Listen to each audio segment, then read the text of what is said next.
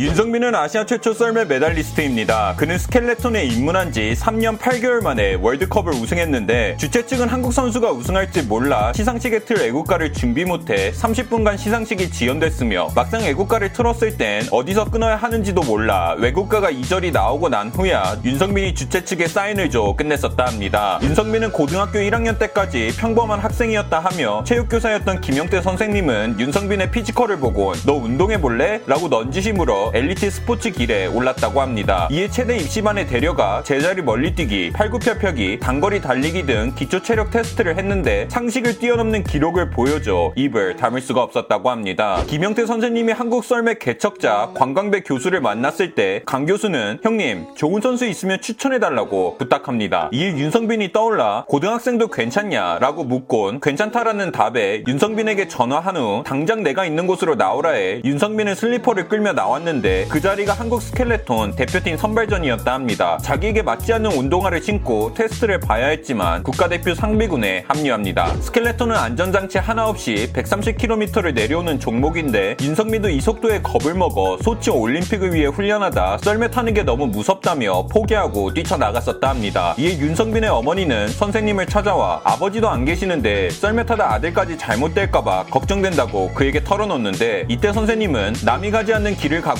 개척해야 성공한다. 성빈이는 그럴 가능성이 무궁무진하고 절대 후회하지 않을 거라며 간곡히 설득해 윤성빈은 용기를 내 훈련으로 복귀했었다고 합니다. 윤성빈의 또 다른 조력자는 주행 장비 담당 코치 리차드 브롬리인데 그는 경기 당일 날씨와 습도에 따라 최적화된 날을 썰매에 장착하는 중요한 임무를 맡고 있다 합니다. 처음에는 우리나라 대표팀 이용 감독이 그를 영입하고 싶었으나 그가 만나주지 않아 귀가하던 브롬리의 차를 자신의 차로 막아세우곤 10분간 대화를 나눴었다 합니다. 브롬리는 처음엔 엄청나게 화를 냈었지만 결국 대표팀 감독의 진정성에 설득돼 한국 대표팀에 합류했었다고 합니다. 그를 대표하는 이미지는 아이언맨인데 윤성빈은 아이언맨을 두곤 아이언맨은 나를 상징하는 캐릭터이며 내게 영웅 같은 존재라 아이언맨 헬멧을 쓰게 됐다 합니다. 처음엔 자신에게 맞지 않는 헬멧을 썼기에 몇 번이나 다른 제품으로 바꿨지만 그때마다 아이언맨은 절대 포기할 수 없었으며 결국 훗날 로다주와도 만나 진정한 성덕으로 남게 됐는데 그 순간을 살면서 단 한 번도 느껴본 적 없는 그는 머리가 하얘지는 순간으로 기억한다 합니다. 65cm의 허벅지를 가진 사나이입니다. 스켈레톤 대회에 처음 참여했을 때 그의 허벅지를 처음 본 국제 심판들은 저런 허벅지를 처음 본다며 기겁했었다고 하며 이 같은 허벅지를 바탕으로 2018년엔 100m 11.2초, 2016년엔 107cm의 서전트 기록을 갖고 있다 합니다. 스켈레톤은 하루에 두 차례씩 경주에 네 차례 기록을 합산해 결과를 내는 종목인데 1일차부터 압도적인 결과를 선보인 후 이어진 인터뷰에서 윤성빈은 눈물 눈물을 쏟게 됩니다. 이유근은 이 순간을 회상하며 지금 생각하니 너무 섣부른 행동이었다. 만약 저러고 2일차에서 실수해 메달 획득을 실패하면 어쩔 뻔 했냐라고 말했으며 옆에 있던 배성재도 축구 결승전에서 전반전에 이기고 있다고 주장이 눈물을 흘리며 인터뷰하는 것과 같다라고 웃음을 보이기도 했습니다. 게임 또한 즐긴다고 밝혔습니다. PC방 순위권에 올라가는 게임은 웬만하면 다 해봤다 하며 게임을 할 때면 무시받는 채팅 때문에 e스포츠 강의 영상을 살까 고민했고 게임할 때 욕을 하냐는 질문에 는 때는 욕은 안 하지만 마우스 shotgun을 쳐봤다. 다행히 마우스가 부서지진 않았는데 오작동을 했었다고 말했습니다. 왼쪽 팔뚝에 두 개의 문신이 있는데 오륜기와 금메달 문신입니다. 오륜기 문신은 소치 올림픽 이후, 금메달 문신은 평창 올림픽에서 금메달을 딴 이후 새겼다고 하며 다가오는 베이징 동계 올림픽에서 우승하면 또 문신할 거냐라는 질문에는 당연하다. 금메달 옆에 곱하기 2를 새겨 넣을 거라 대답했습니다. 윤성빈은 짧다면 짧은 30년 인생을 돌아보며 비록 아직 오래 살진 않았지만 뭐든지 해보는 게 중요한 것 같다. 나는 어릴 때부터 하나만 잘하면 된다라는 말을 들으며 커왔는데 나는 운이 좋게 내가 잘하는 걸 찾은 것 같다. 그렇게 사람들 모두 많은 것을 도전해 자신이 잘할 수 있는 일을 찾으면 좋겠다라는 금빛 조언을 하기도 했습니다.